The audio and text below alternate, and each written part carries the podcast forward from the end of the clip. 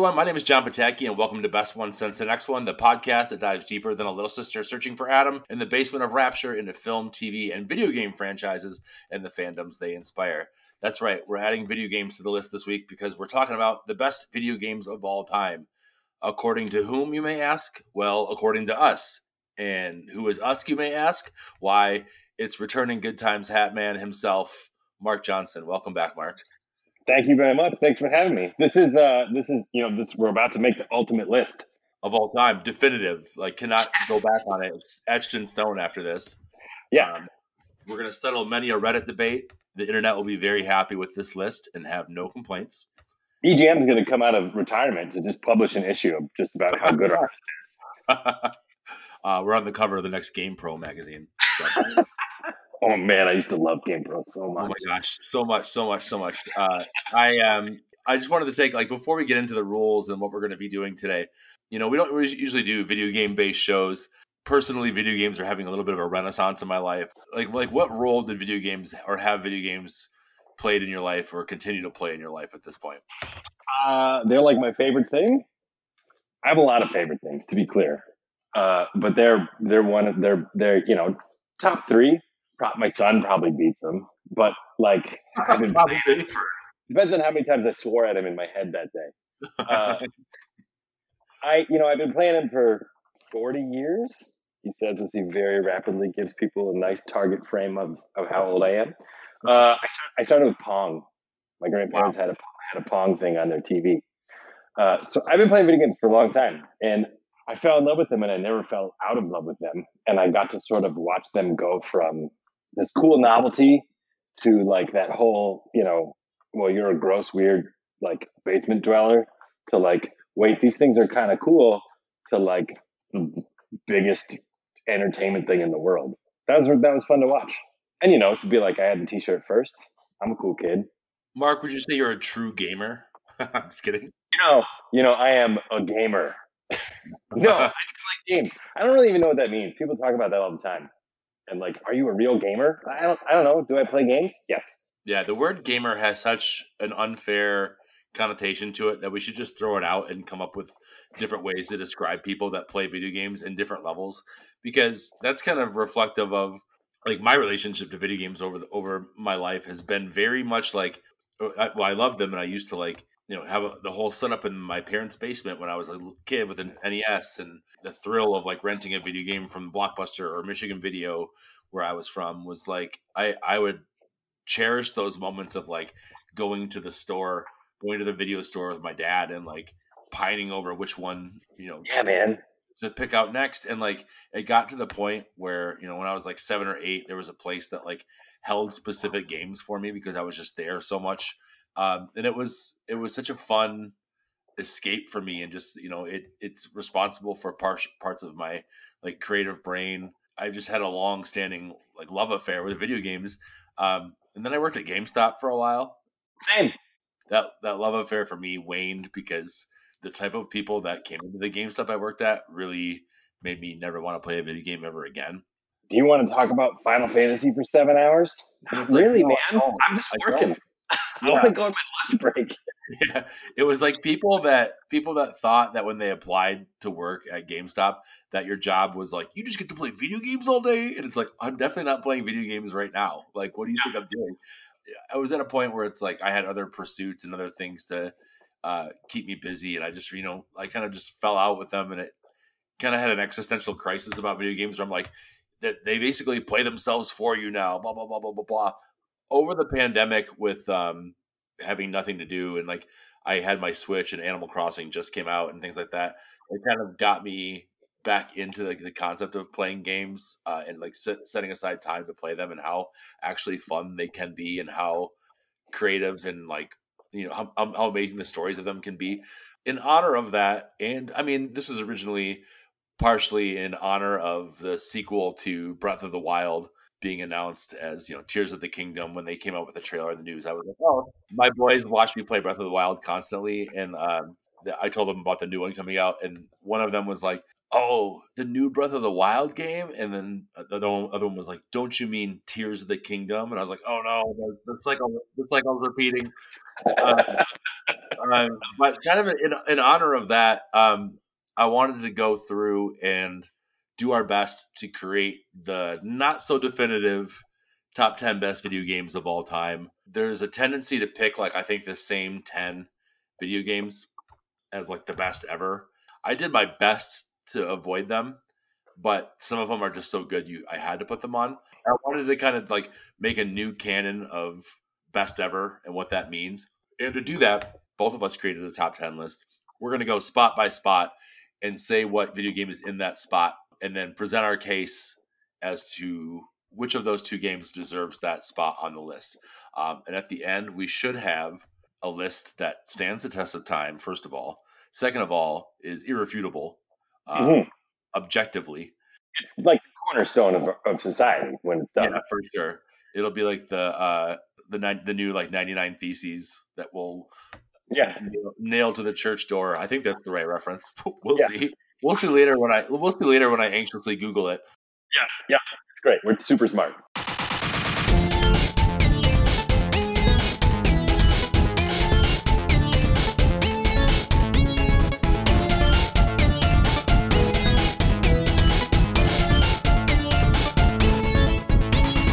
We're gonna go 10 to 1. It could get pretty heated. Just two white guys talking about video games. Here we go. Okay, so my first, my top 10, this is a really interesting one. And I went back and forth on this a whole bunch. There's a couple of reasons it's on here. It's Super Mario World. It was almost the original Super Mario Brothers. Mario, Super Mario World is like objectively a significantly better game than Super Mario Brothers. And also had a very similar impact on me because we transitioned into the 16 bit era.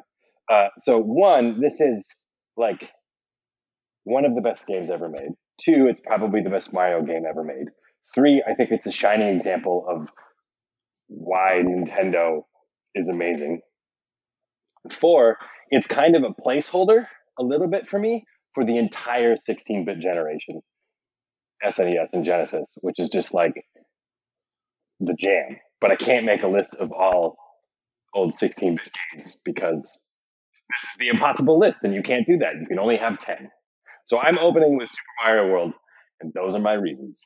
This is an interesting development, Mark, because I have Super Mario World on my list, but significantly higher. So I don't really know what to do in a situation like that besides just present. I'll present my number 10. Then we'll decide from there if mine deserves the spot or if we should just lock in Mario World where I put it on my list. Does that make Can sense? We, well, hold on. Can we put a game on the list twice? No. What kind of insane world do you live in where you think you can put a game on a list twice? Uh, what list has ever put the same the same title on there twice? We'll be booed off the internet, Mark. We'll never be able to show our faces in public again. okay. Okay.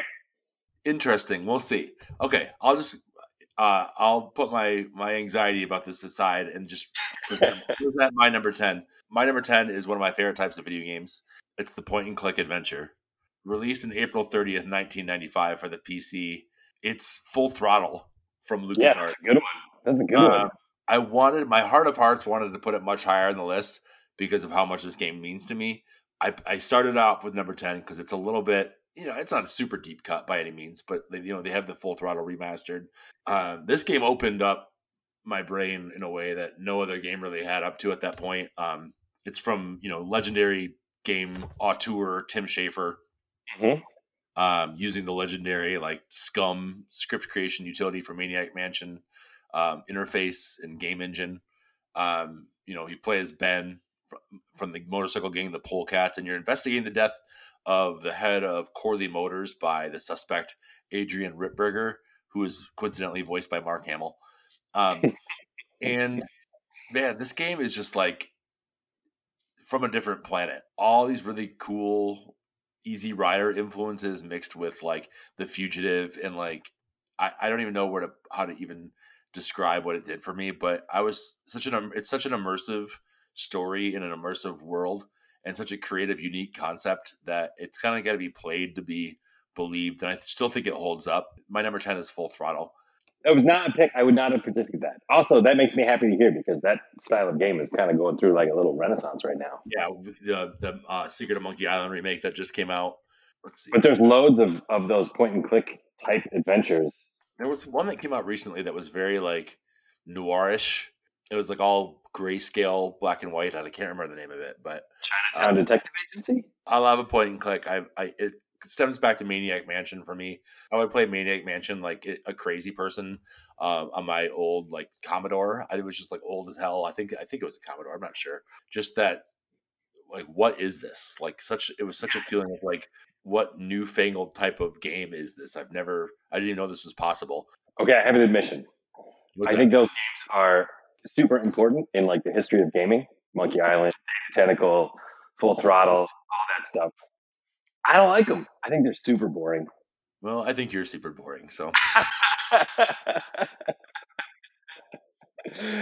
I played some that I've liked, um, and I always think like this is really funny, and the writing is really great, and like they've done really good characters, and like generally the you know often the art is really good, and then I just get bored. So I'm not saying they're bad, but okay. I also recognize their place in like video game history. Sure. Um, and I think we might have an interesting battle slash conversation about Super Mario World later and might shuffle some things around on the list. So I'll give it to you. Okay, so full throttle at number 10? Sure. Okay. I, that's not how I expected that uh, rebuttal to end, but I'm happy with it. So well, there's, there's some valid video game history there that I think you know something like that deserves. Plus, LucasArts in the '90s was like the jam. I, yeah, it's not my only LucasArts uh, title on the list, just so you know. Oh boy, I bet I know what the other one is, but I'll wait. The other one is Star Wars Masters of Teräs Käsi. No, just kidding. Um, uh, let's see here. So let's move on to number nine. Are, are, we are we passing the controller? Do I go first this time? Yeah, I think we should pass the controller. My number nine is the fifth entry in a series, in a series that's very near and dear to my heart. I've lost so much time and GPA and possibly friends to this series but I do think that this is the shining star of it. My number nine is Grand Theft Auto 5, released September 17th, 2013 for Xbox 360, PS3, uh, and in 2015 for PS4 and uh, the Xbone by Rockstar Games. 2013, that's insane, dude. That's so crazy. Like, this game is still being played. I know it's from a later iteration on PS4 and Xbox One, but like the online for this game is still lively and active, if not infested with like hackers and bots by this point. But yeah, for sure, this is like the first game that introduced the three prong, like you play as Franklin or Trevor or Michael. Uh, throughout the whole state of San Andreas, I like I'm, I'm describing Grand Theft Auto Five. Like people don't know what it is, but it's I think it's just like the ultimate open world game. And I literally visited LA this year and I knew I was at because of Grand Theft Auto 5. I felt the need to like jump off the pier in Venice Beach. I felt the need to like jump off the pier and swim out because I was like, I'm, I'm, literally in Grand Theft Auto 5 right now. It's so spectacularly detailed and fun. Honestly, one of the only ones I ever finished because I was just so enthralled by the story and, and, the characters. The online play is super fun, um, if not a little too hectic at times and competitive and filled with hate speech and other not so great facets of our society, but what can you do? It's Grand Theft Auto. It's going to be okay. Um, yeah, that's my number nine, Grand Theft Auto Five. Uh, my number nine is CD Projekt Red's seminal masterpiece, The Witcher Three. Ooh, I, I love The Witcher Three. Easily an all timer for me. I I can't really put my finger on why. I have definitive reasons for everything else on my list, but this I had an interesting relationship with this game. I got it I started playing it. I loved it. I had to put it down for some reason. And then over the course of like two years, I played little bits and pieces here and there until finally, like a few years after it came out, I had a bunch of free time on my hand and I just plowed through the whole thing and was like, this game is insane. And then I played the the first expansion, Blood and Wine, um, and I still have not played the third one for two reasons. One, they're doing, or sorry, the, the second expansion, they're doing an Xbox Series X version, so I want to wait till it's super pretty. Two, I can't stand the idea of living in a world where I don't have new Witcher to play. So I'm kind of a little hesitant to finish it. But there's something about Geralt and the world and the sound design and uh, it was kind of one of the first games that I ever played that was like actually hard. I remember when that came out, if I remember correctly, I think it was pre Dark Souls or maybe just after Dark Souls. But everyone was like, yo, this game is awesome, but like it's hard. You gotta like do oils and drink potions. And what it kind of boiled down to, I guess, is what if like Bruce Wayne was a Ghostbuster in Lord of the Rings? you know, that's just what it boils down to, says Mark. That's the, that's the essence of the game. And that is rad as hell. so I just spent tons of time just like wandering and doing contracts and fighting monsters. And then the scope of that world, you know, one zone is a whole city. And like the city is crazy. It's huge. And there's people everywhere doing things. Like that city in and of itself is the entirety of other lesser games that aren't on this list. Um, and it is a place that I can easily get lost in and go on a cool journey and see amazing things. The characters are great. The story was really cool. Um, I thought the dialogue was really well done. The sex scenes were hilariously stupid. And then just Geralt is a cool. He's he's a really he's a rad character. His whole thing of you know evil is evil, lesser, middling, greater, if someone forces me to choose, I'm not going to choose. Like that whole ethos is is really cool. It makes for a great character. It's the it's the battle of Geralt and Trevor then because we have two open world games for for yeah. you know, all, all intents and purposes. The Witcher Three is an open world game as well. It's a game that feels feels very grounded in itself.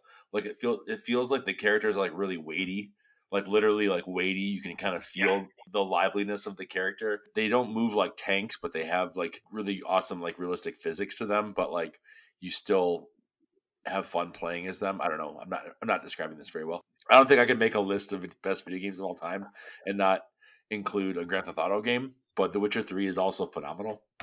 Okay, so here's the thing. I have a bonus list for later called games I'm supposed to like but don't actually like. Okay. My number one game on that list is every Grand Theft Auto ever. Oh boy.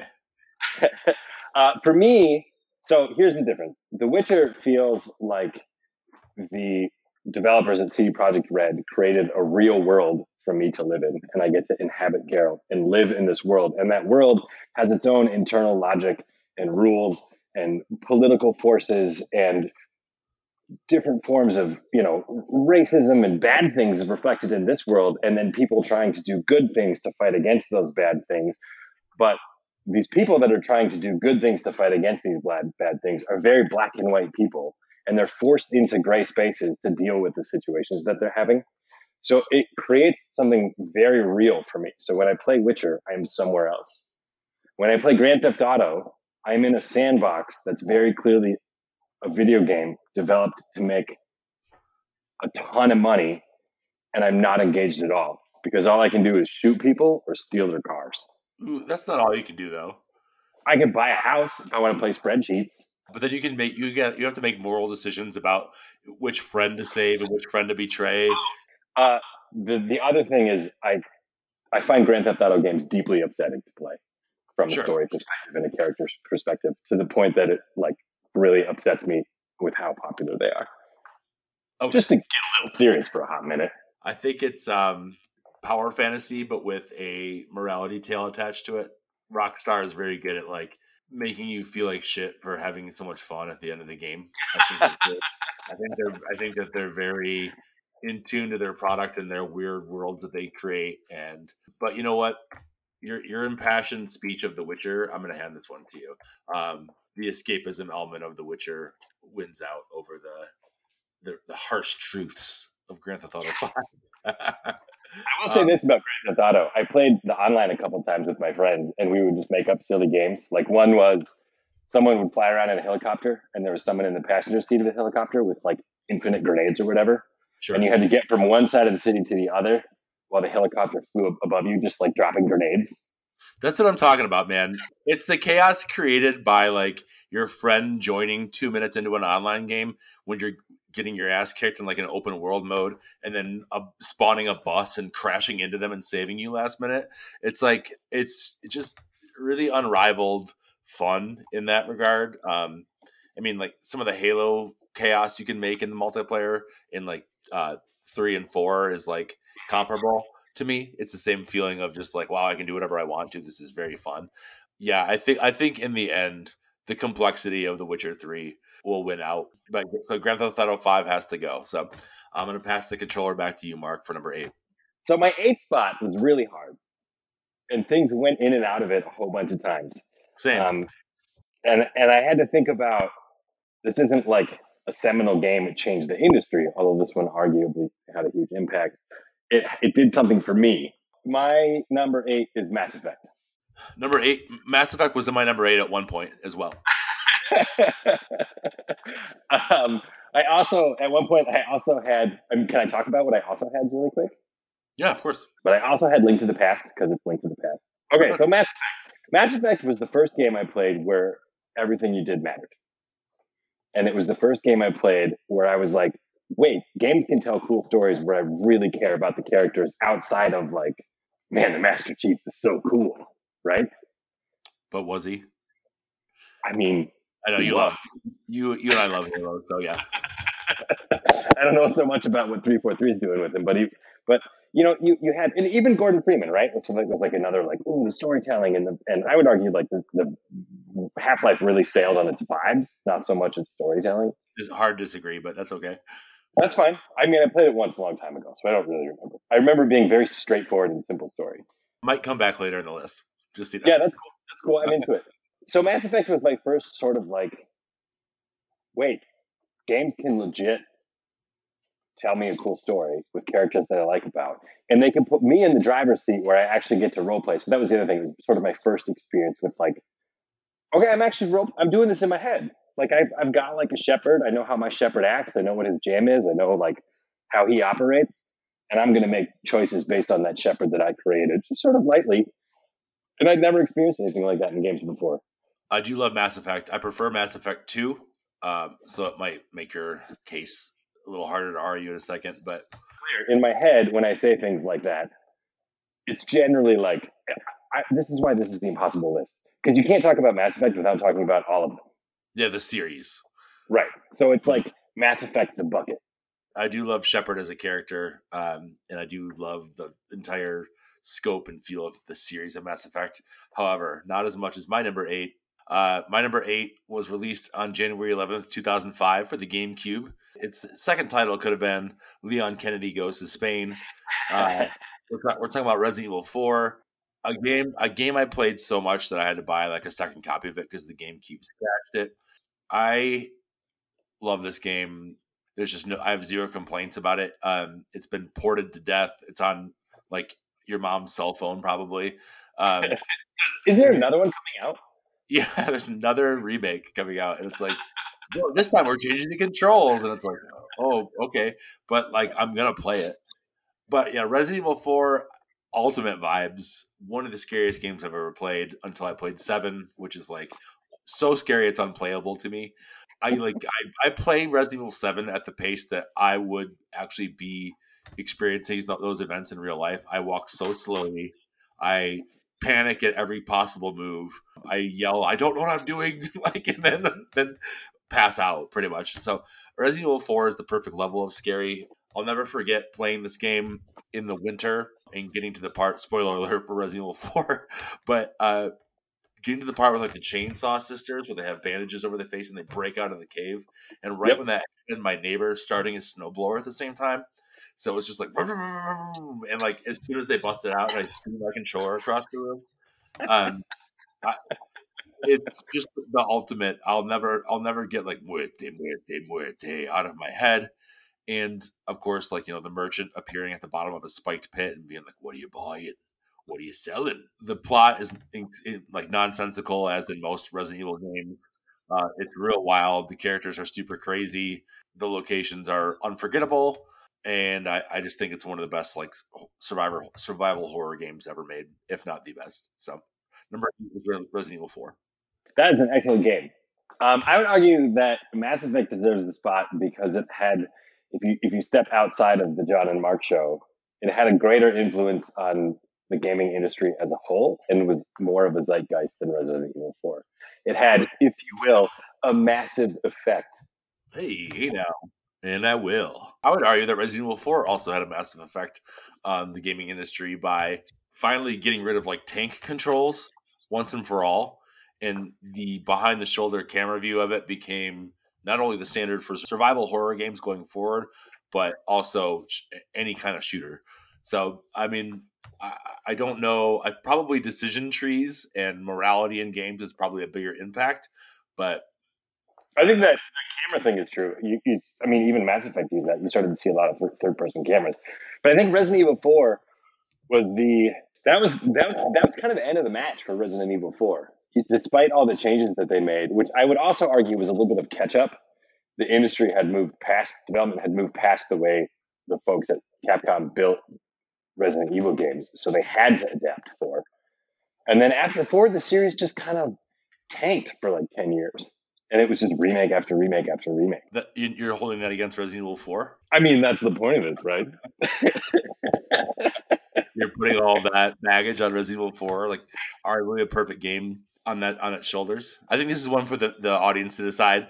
We'll leave number eight undecided for now. Uh, we'll put that as a poll later on Instagram. Resident Evil Four versus Mass Effect uh, for the number eight spot. That was like the impetus for this list as well. Was like kind of revisiting older games that are like heralded as this, as classics, and it's like these aren't fun anymore. These aren't good games anymore. If that's controversial to say, but like Resident Evil One and Two needed to be remade. Like they're just impossible and not fun to play. It's like it's like saying Joust is still super fun. That's a lot of games. Everything on here I have played multiple times, which is super rare for me, to the point where I still play them now for the sake of time, we should probably move on to number, to number, seven. My number seven, released in October 18th, 2011 for the Xbox 360 and the PlayStation 3. I think set the gold standard, set the bar for the superhero video game genre.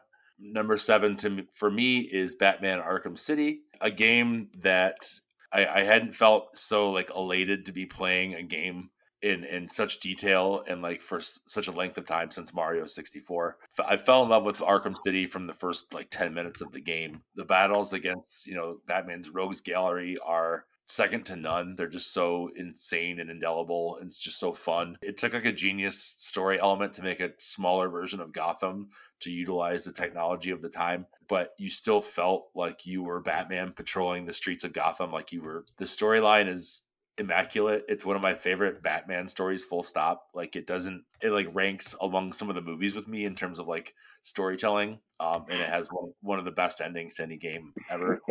Um, if not one of the most like divisive and such a love letter to Batman and such a perfectly executed game, action game. So yeah, number seven, Batman Arkham City. That game was great because uh, when Arkham Asylum came out, everyone was like, "That game's gonna suck." And I remember I was working in the Apple store at the time and I went down to the GameStop and I played the demo and was like, whoa, wait, what? What just happened to me? What did I play? You can't make licensed IP games that are this good. I also think that X Men Origins Wolverine walked so that Batman Arkham City can run. But that was a fun game. That's a that's a story for a different time. But yeah, had really good combat. Okay, so this is going to be a tough one because my number seven here is a juggernaut for very different reasons. The Last of Us. I haven't played it. So I oh no. The thing is, I have it. I borrowed my friend's PlayStation 4 to play it. Okay, I was just going to say I have a PlayStation 5, and I'm going to bring it over to you tomorrow. I'll just you can still do that, and then I'll change the locks on my door. I'm you can you can go you can still give your spiel about it, but like there's just there's just like no way that Batman Arkham City is better than The Last of Us. I haven't even played it, and everyone I've talked to speaks so emotionally about it like it doesn't exist as a video game. It's like just it seems like one of the most powerful stories ever told. I'm sorry to interrupt you. I just I'm just saying it's it's gonna be The Last of Us. So if you had like ten minutes planned. Here's what I'll say. Have you ever played any Naughty Dog games? Uncharted? Of course. Okay. So you know their jam. Mechanically, as a game, you've played The Last of Us because you've played Uncharted. Their gameplay is like simple as hell and kind of sucks a lot of the time. So Batman crushes Last of Us in terms of like the minute to minute mechanics, inputs, options, gameplay options. But I've never played anything in the video game world that told a story like The Last of Us, that hit me like The Last of Us, that was such an incredibly powerful essay on like love and fatherhood and the crazy things people will do to keep their world from cracking when bad, bad things happen and the impact those decisions have on the people that love them and then the choices that people love them have to make as a result of that. Like I love you, Batman Arkham City, but it's a game I've never even played. So it's seven, seven is seven is the Last of Us. Uh, it's just, it's just, it's just the way it's got to be.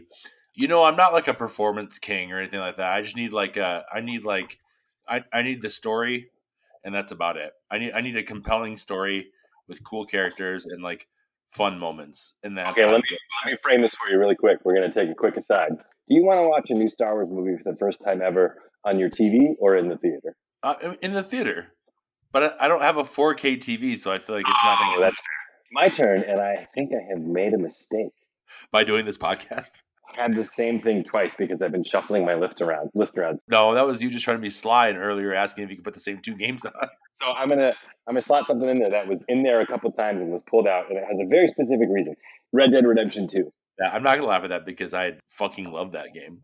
So here's the deal with Red Dead Redemption and me. Um, it came at a strange time in my life where things were happening that were outside of my control.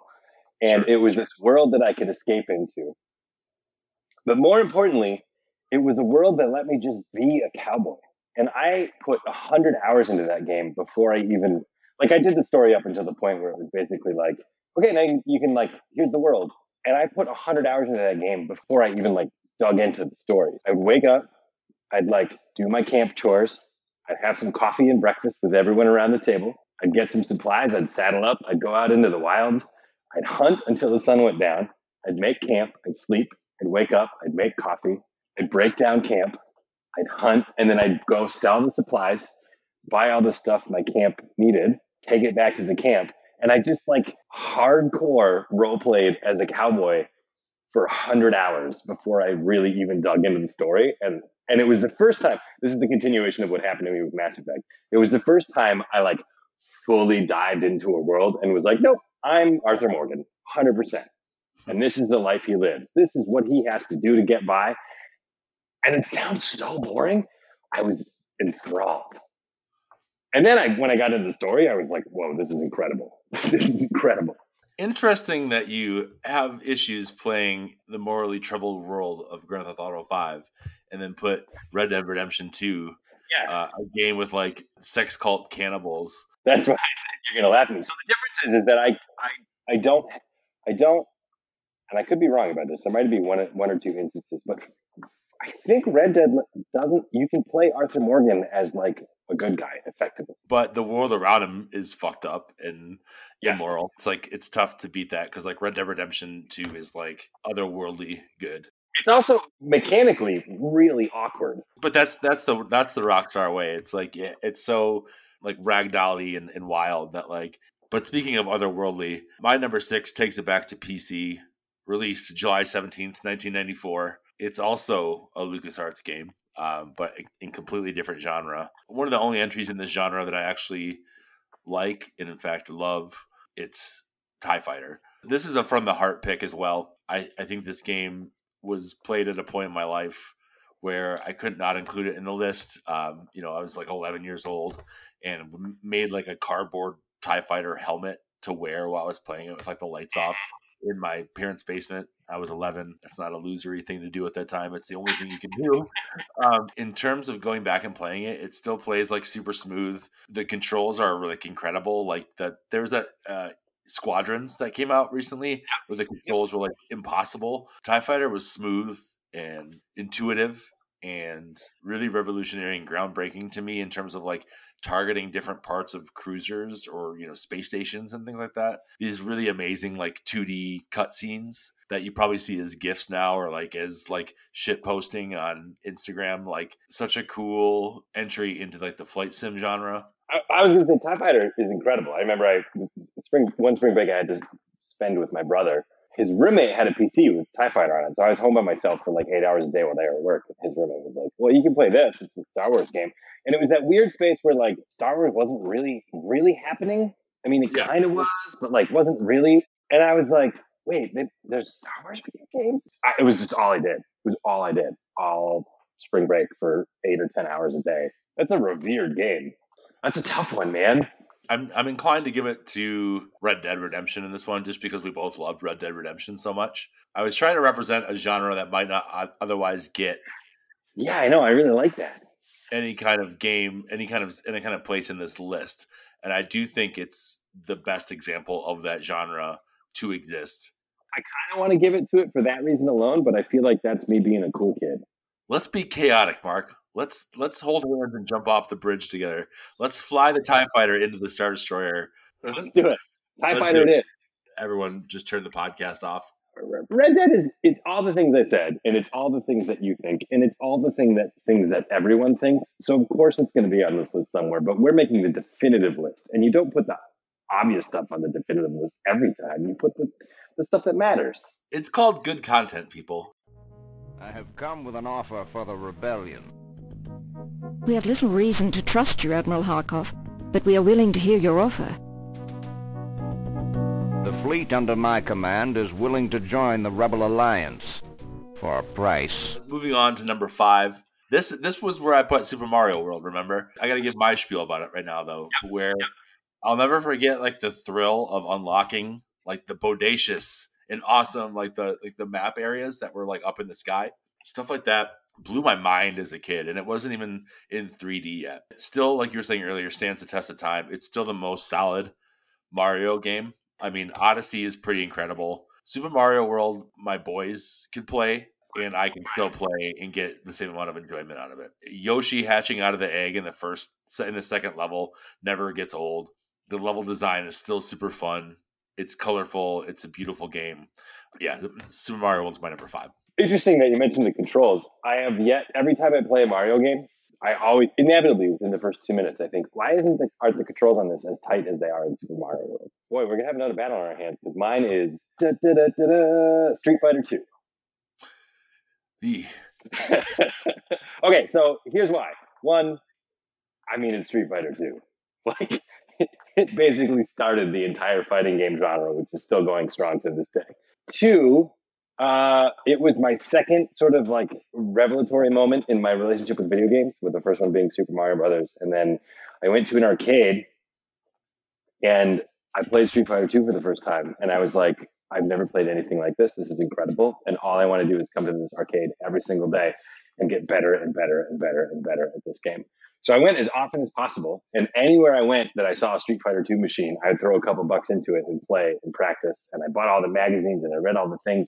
And eventually, I met this dude named Kevin, who was a college kid in my hometown at the time. Uh, and I he agreed to teach me how to play Street Fighter 2 because he was How, the best. hold on, hold on, hold on. How old were you? Uh, early 90s, so like high school. It- this wasn't like an inappropriate relationship. No, no, no, no, no. He, he, he was just really into Street Fighter 2. He was really good Sure. at it. Sure, sure. Uh, so I would, I would meet him every Tuesday, and he would teach me how to play Street Fighter 2. And the whole goal was to get to the point where I could just quarter up on the machine, and everyone would just leave because they knew that I they would never be able to kick me off. And it stayed that way until I went to college. I picture like you throwing the doors of the arcade open, like saloon doors, with uh, smoke and like sand and underbrush like blowing in behind you, and everyone going like, The Camera does that sweet like quick zoom from far away to real close to me, like in Kung Fu. one eyebrow raised, like, oh. Right now, Street Fighter Two is one of my boy's favorite games. He loves it so much. He loves playing as Blanka. He likes to zap people. Here's the here's the dilemma here. There are no fighting games represented on this list. There are also no platformers represented on this list so far. The, Um, the answer, by the way, is Mario World. okay, so it's not as tough as I thought it was going to be. You're giving up the ghost on it and just saying Mario. I think Street Fighter 2 100% deserves to be on this uh, on this list. But like Mario World is just like, man, that might be like a top three time of all. If we're trying to be like, here's the objective list, like it's, that's real. That's real tough to beat. I'll um I'll save my I'll save my spiel then. Um, but I was just gonna say like, is it is Street Fighter Two as fun to play today as Super Mario Brothers is? And I think the answer the answer is no. Um, but if you're willing to concede, let's let's let's put Mario Brothers at number five with a special Hadouken high five to Street Fighter Two. I don't know. Yes. Uh, it Mario World is still fun to play, and I actually have.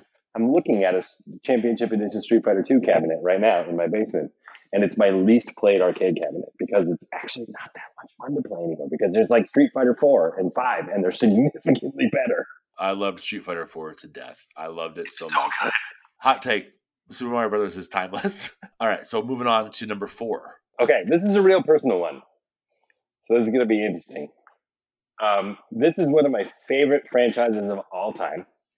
Uh, it's a particular entry in the franchise. It's not where I came into the franchise, but it is arguably the best of the franchise where they sort of got everything right.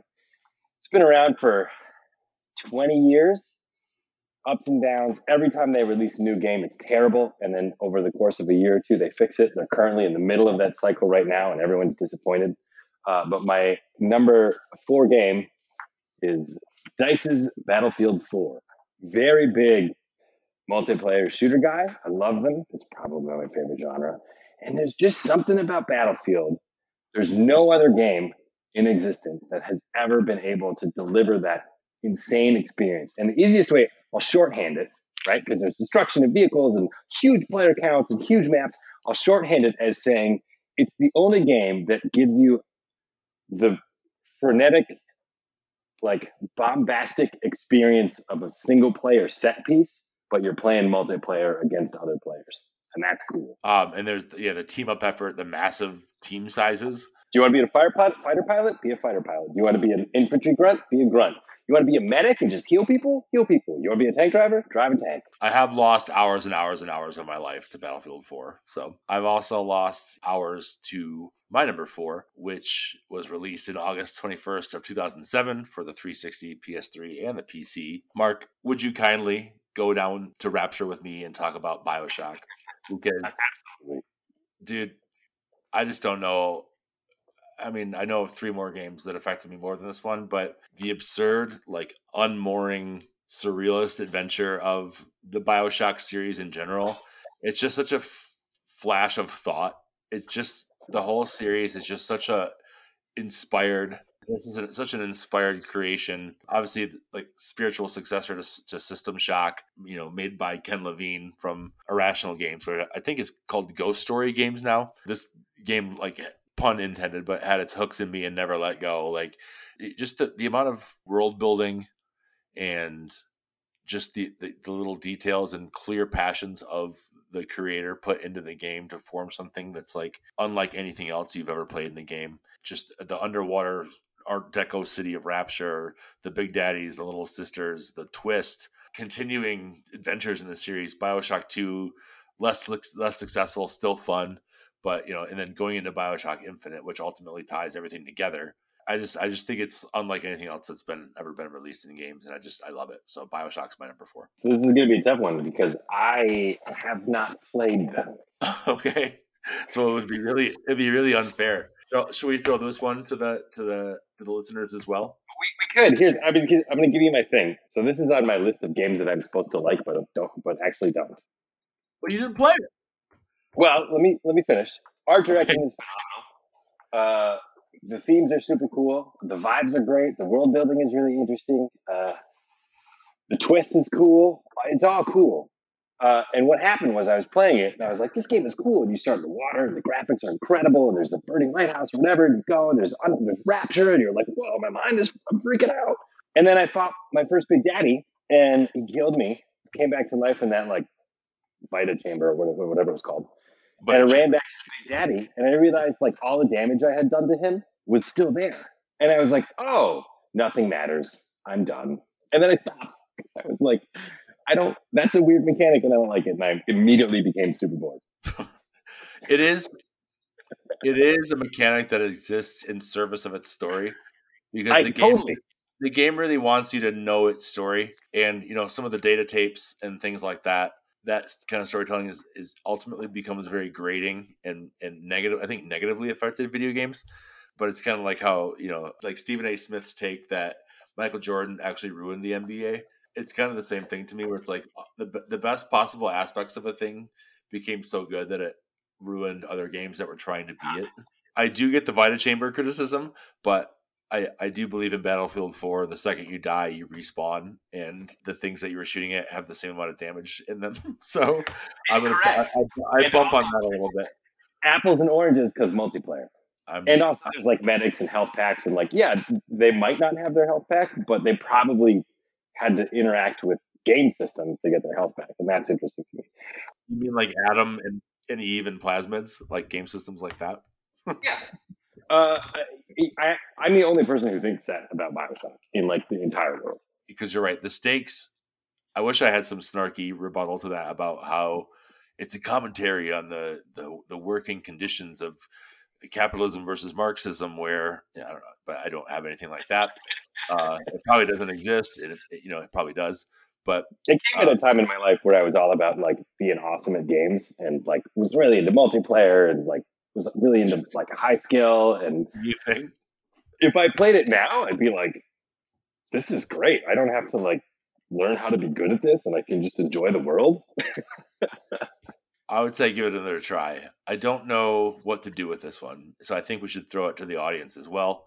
I, I, I would argue that we should give it to Bioshock.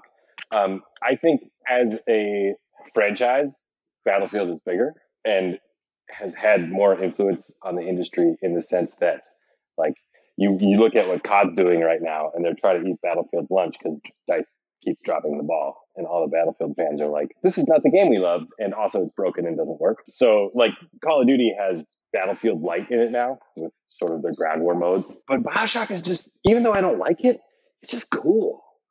And it was cool that somebody was trying to make a mainstream AAA game that also like had something to say. And he, Ken Levine, saw it as like I'm making a piece of art.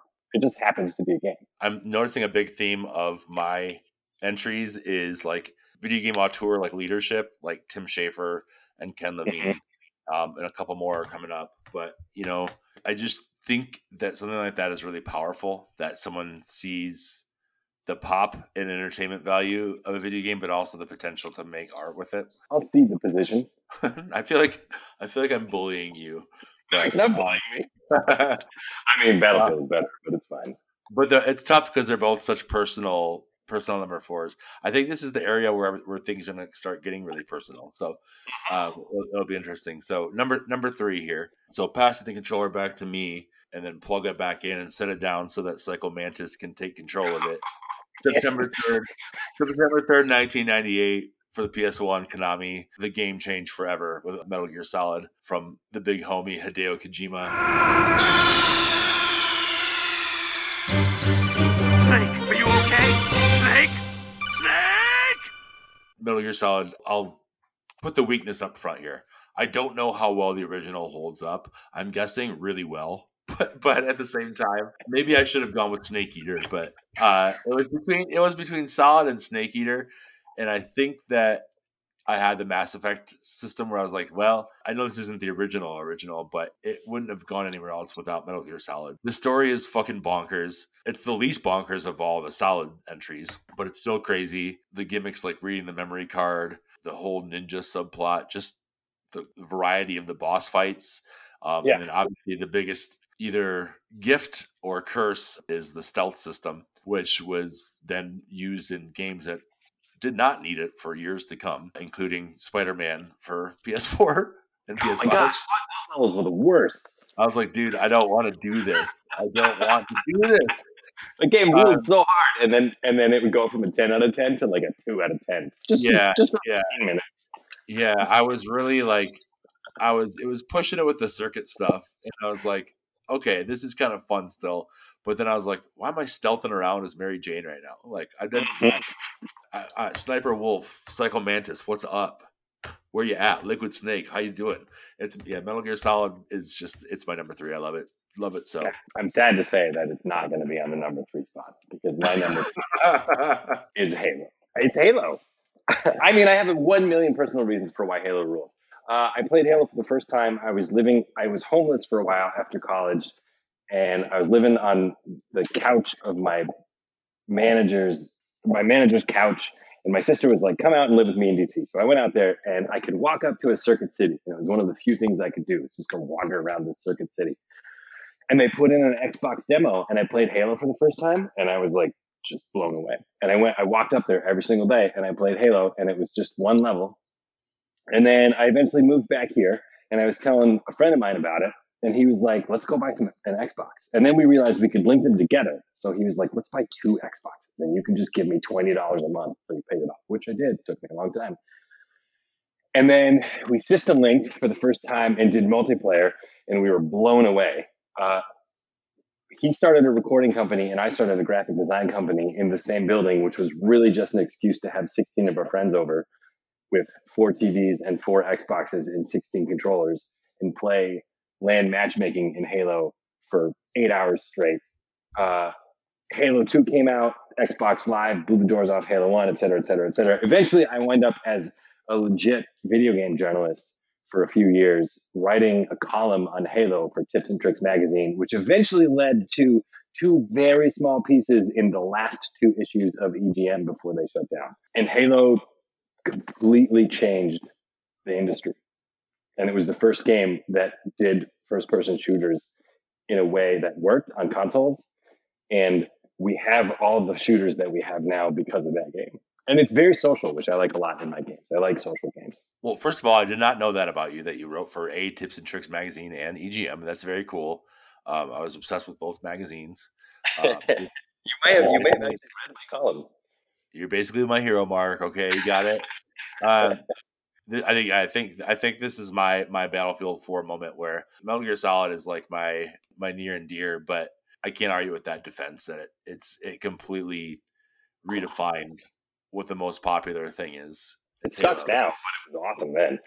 Uh, yeah, for sure. And then you know the the progressive hype from two and then into three for those games Crazy. coming out is like something that was like registered on the same level as like Phantom Menace coming out to me. You know, where I'm just like the excitement was palpable. It was everywhere. Three's got to be Halo. So yeah, so pass the controller back to you for the number two slot. And this one's wild because it's good and bad. It did a lot of bad things to my life. It did a lot of great things to my life. I have oh, a near uncountable hours amount of hours in this game, matched only by the game in my number one slot. It is at once the most commercial and well known game, arguably, while also being the deeply nerdiest game of all time. But it's World of Warcraft Go for it. all that stuff I kind of was was alluding to earlier about like sort of learning to like RP in my head with games and like getting lost in worlds. World of Warcraft was the first game that did it for real and put all the pieces together of like you can RP this person, you can live in this other world, and I have thousands of hours in it, which is depressing.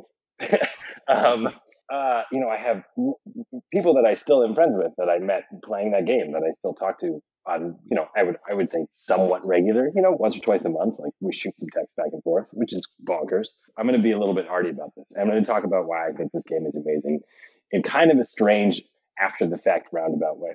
You know when you go on vacation and it rules, and vacation is super fun, and then like the last 24 to 48 hours, you're like you're still having fun, but like you're ready to get home.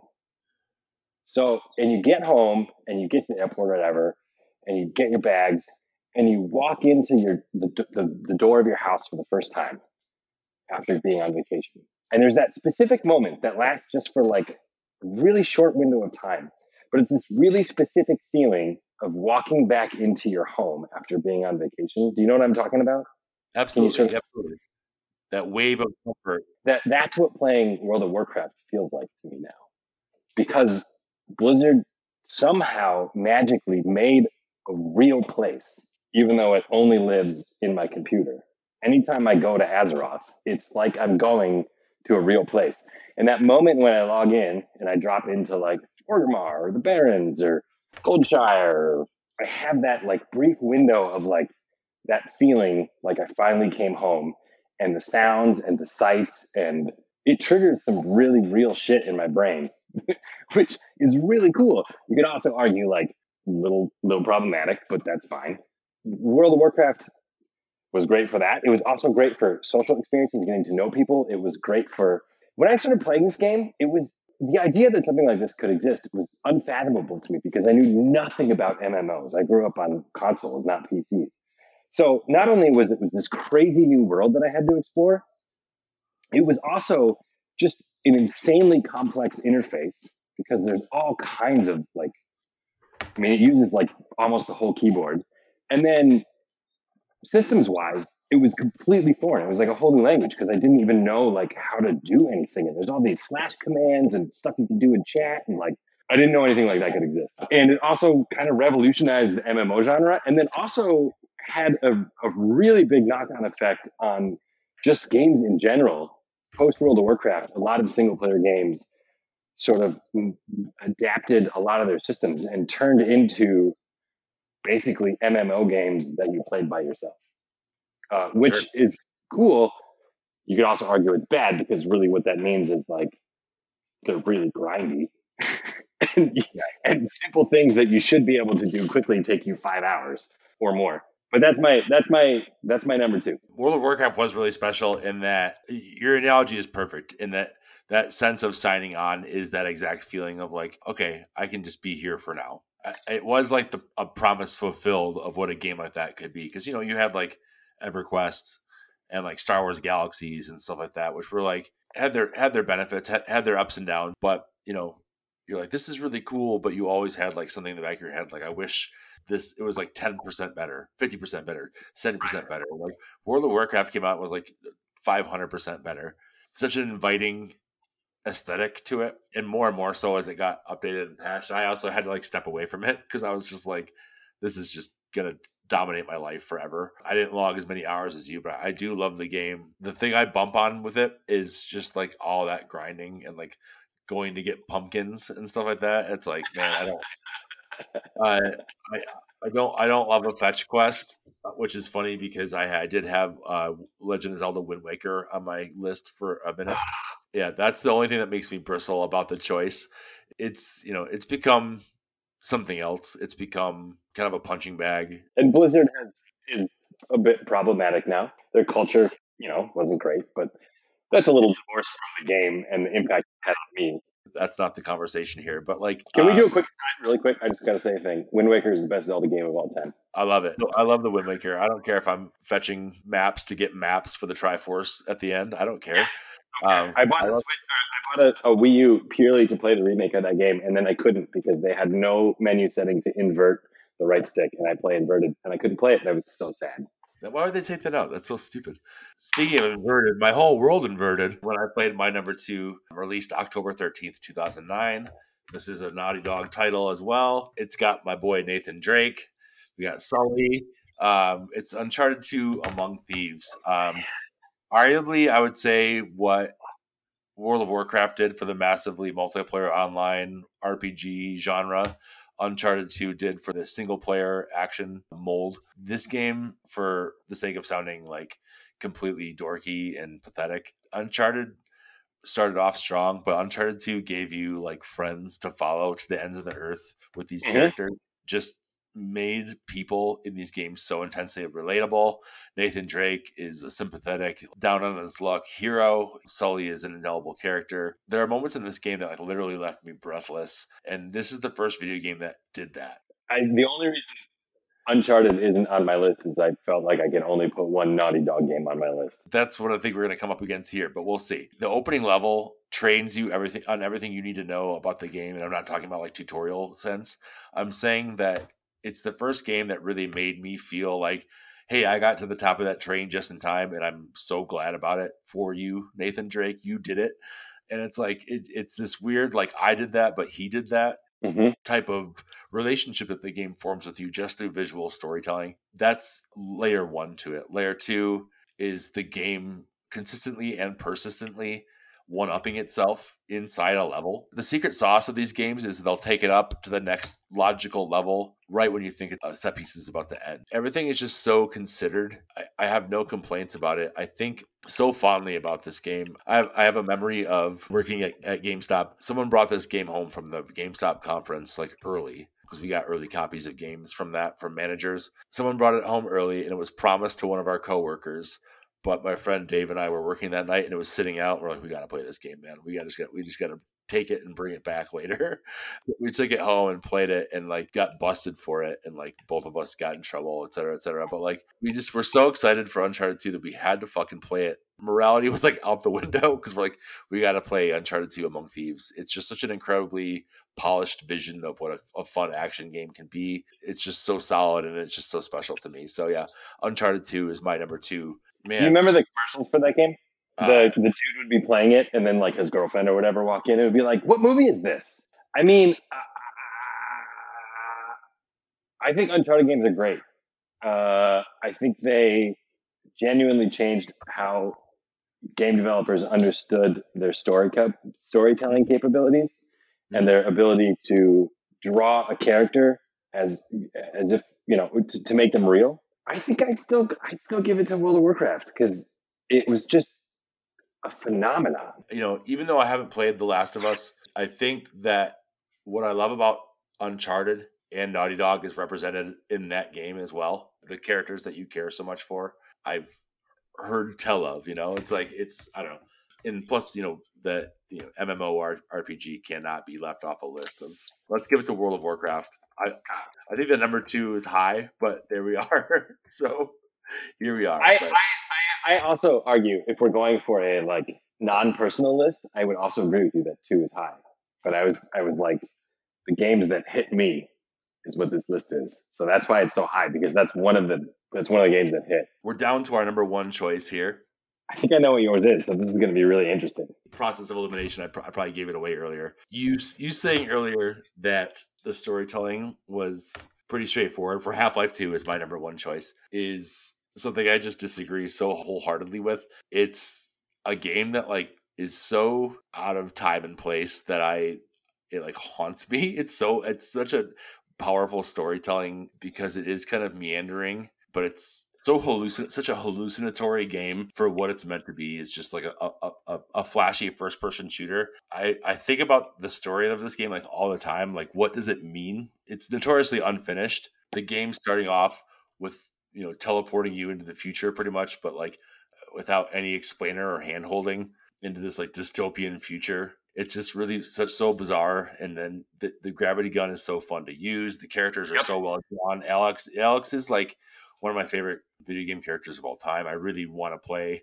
the Half Life Alyx, the VR game, but haven't had the chance to do that. But with each continuing entry into the series, Valve exists the way that like George Lucas exists for film, where he's just like, I'm just trying to push the genre for. I'm just trying to push the medium forward. Valve's attention to quality control and just literally refusing to make a game to make money, but until it's good enough for them is both like a disservice to the fans a little bit, but at the same time, it's so it's so refreshing that they're not just trying to like cash in on a series they know they can bank on, but only put something out when it'll change the industry again. And Half Life Two just literally just changed everything. Like the way you can tell a story, the way you can integrate physics into a game, the way you can combine like vehicles into a single player story and have it still be engaging and fun um, with a mute lead character you know like someone that doesn't say anything and is the everyman he's the free man you know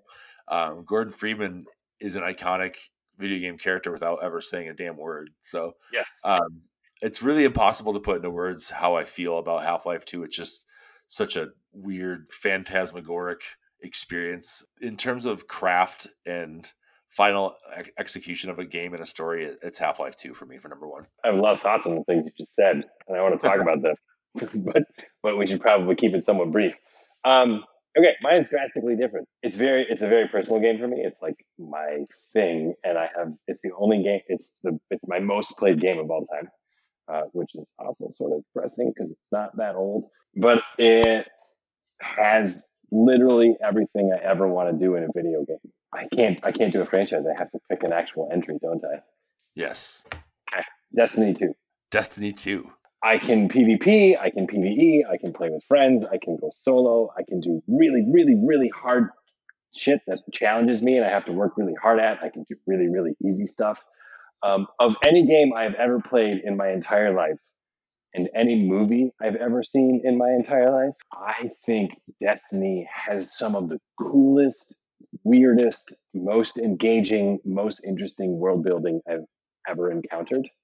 And it is deep. Like if you want to get into it, there is so much cool shit happening in that world and so much creative shit. Uh, hands down, I think Bungie has the best artists in the industry in terms of both concept design and translating that into the screen. And it is a game that, since it came out, every single big company that makes AAA games and even some AA game companies has been chasing Anthem, Division, etc. Everybody's trying to make a game to catch up to Destiny, Borderlands, and no one is catching up because Bungie is my Valve. Except for they still actually make games. You're holding off until the right time, and when that time comes, it'll be like the second coming. So Or they just don't care anymore because they make a bajillion dollars off of Steam. yeah, that's true. This, is, this isn't best development house. This is best games of all time. and quick, quick, quick aside, that's actually really cool. Like, it sucks that Valve doesn't make games anymore because like every game they made was incredible, and I almost put Portal on this list. But it's really cool that someone with that thing that you said, like, we're not going to put something out until we think it's good enough.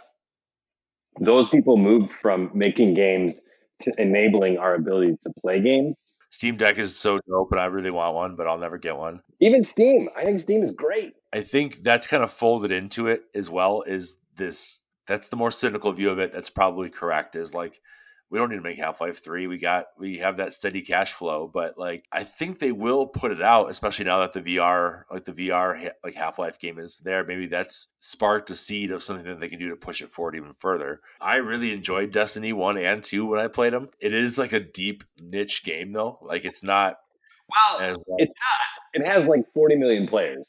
30 million?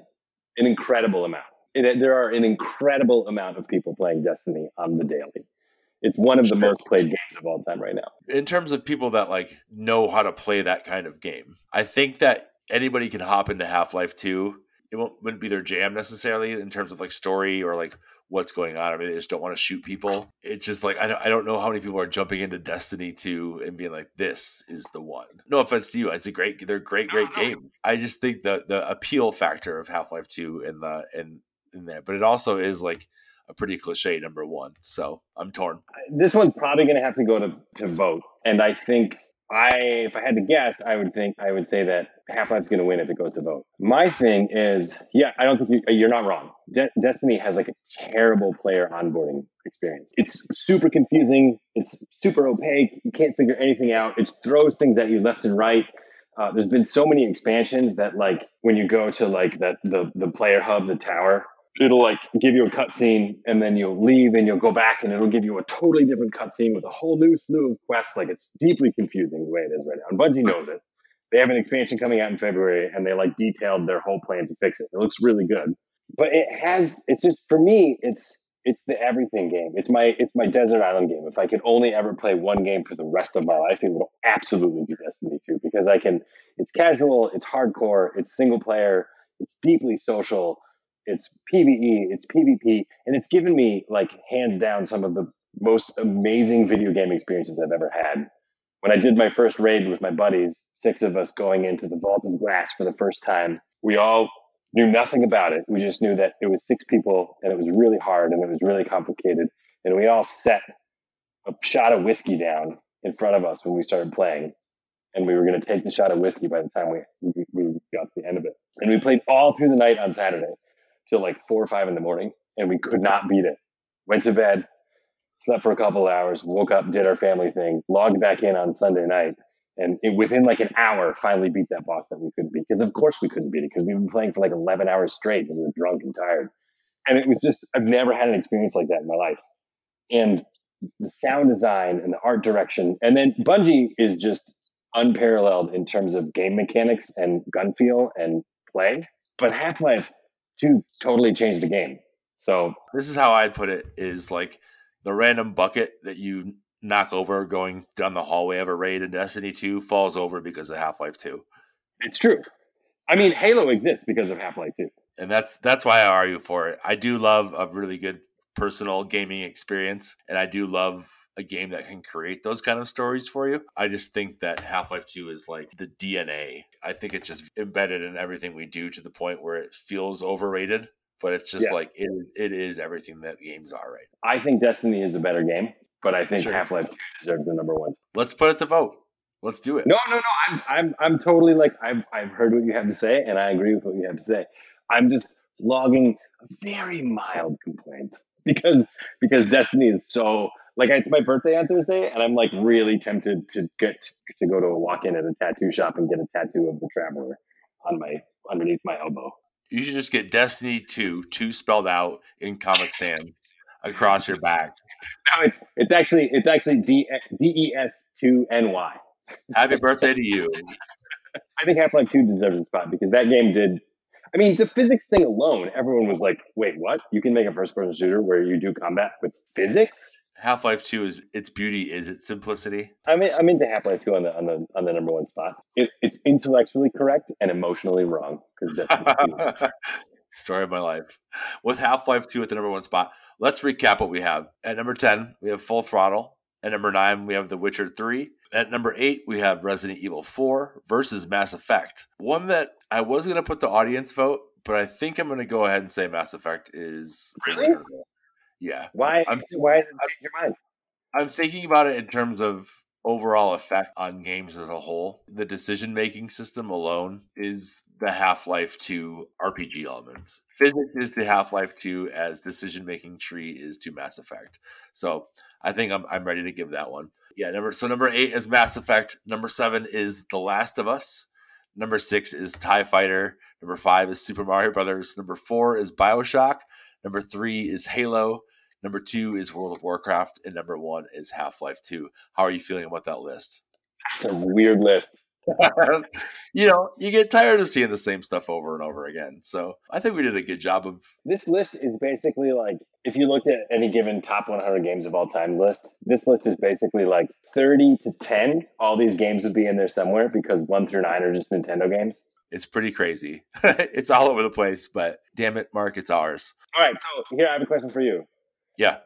because I, I have this whole other list of games I'm supposed to like but didn't. How many you got? I got three. Okay. One you know of already, Grand Theft Auto. Two is Final Fantasy. I think Final Fantasy is on that list for me too. I they have great fun with them, and I'm so happy that those people have them. They're so boring. Which also applies to, oh, you're gonna be so mad. My number one of all time. It's my rush of video games. Metal Gear Solid, man. I think they're terrible. I do. I feel like you stuck me in the torture machine and you're hitting X and, and zapping me. You're Liquid Snake, my Solid Snake. You're my Bete Noir. You're my Blight. I have very specific reasons for not liking them, and I think there are actually some people might like them for those reasons. The stories are insane. Yes, Uh, the controls are awful.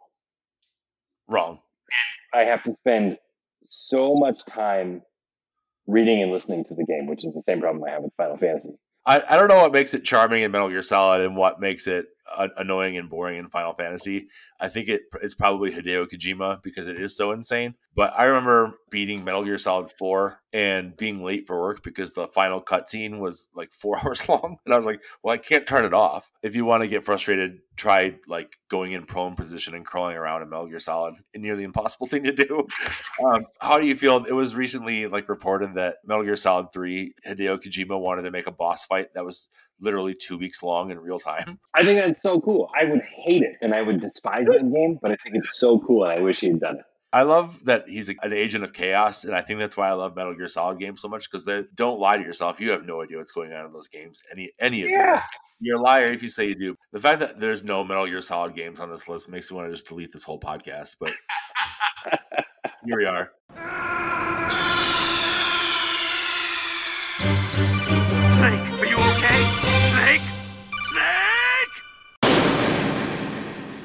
Let's real quick do some runners up. Metroid Dread. I think that might be my favorite Metroid game. It's so solid. Psychonauts, Halo 2 and 3 were on my list. Uh, Secret of Mana, Tony Hawk's Pro Skater 2, Portal Mm. 2, Inside, which I played recently and just really loved. Has like the ballsiest ending. Bioshock Infinite, uh, Animal Crossing Wild World was on my list. Star Wars Knights of the Old Republic, God of War 2, Street Fighter 2 and 4, Mario Kart 8, uh, Legend of Zelda Link to the Past, Red Dead Redemption 2, Breath of the Wild, Mario 64, and Tetris were, on my, were my runners up. So, uh, Link to the Past, GoldenEye. I really struggled with that one, but I ultimately went with Halo. Vermintide 2, which is a Warhammer game. It's the Left 4 Dead formula, but it's melee against uh, Ratmen, and it's incredible. Chrono Trigger. Uh, I failed my first semester of college because of that game. Got a 1.0. Wipeout. So I wound up becoming unbeatable in that game because I didn't know that there were air brakes. I spent a year mastering each track, a literal year, mastering each track to the point that I could get through every single track without using the air brakes or letting my finger off the gas. I knew the exact line to take of every track and had like insanely unbeatable times because of it. I love that sensation of not knowing that you can do something in a game to the point where you do something insanely obsessive and become like uber good at the game. like you you pulling up Wipeout out of the bag just activated a whole part of my brain that you know I for, I completely forgot about Wipeout and that game is so fun. Elden Ring, because I think Elden Ring is a unique experience that you can't get anywhere else. Yeah, you owe me sixty dollars, Mark, for recommending that one. Sixty dollars. That's payable to my Venmo. The game is that game is what Breath of the Wild should have been. I think Breath of the Wild is what Elden Ring wanted to be. So Uh, and then my last one is kind of a weird one, and this is actually my number one game of all time. My real number one of all game game of all time is not actually a game; it's just arcade. that doesn't count. That's an insane ending. counts. For me, the, the most impactful experience I've ever had is growing up going to arcades. And you saw a little bit of that in my story about Street Fighter 2, but I just, they're like the best video game experience. I get that they're an amazing video game experience. I get it. That's like me saying my favorite video game of all time is console. Yeah, I kind of wish you would. That's great. What's the best video game you ever played? Console. My favorite meal is food. Food's pretty good. Once again, our insane list. Full Throttle, The Witcher 3, Mass Effect, The Last of Us, TIE Fighter, Super Mario World, Bioshock, Halo, World of Warcraft, and Half Life 2. But if you if you disagree with our list or want to add your own, write in and let us know what your favorite video games of all time are, and we will read them on the show. Cool. It was fun doing it. Um, any any parting thoughts, Mark? Besides arcade, Games are great, man. Play them with your friends. video games are fun. You heard it here first. Make sure to follow the show at B1N1 Pod on Instagram. Follow, like, rate, and subscribe, and review us on Apple Podcasts. Ring the bell and rate us five stars on Spotify. Special thanks to Christian Cremo for our theme music, and extra special thanks to Mark Johnson. Thanks for for being here and doing this. It was really fun. My pleasure. See you in the next one. Thanks for listening, and we will see you next time.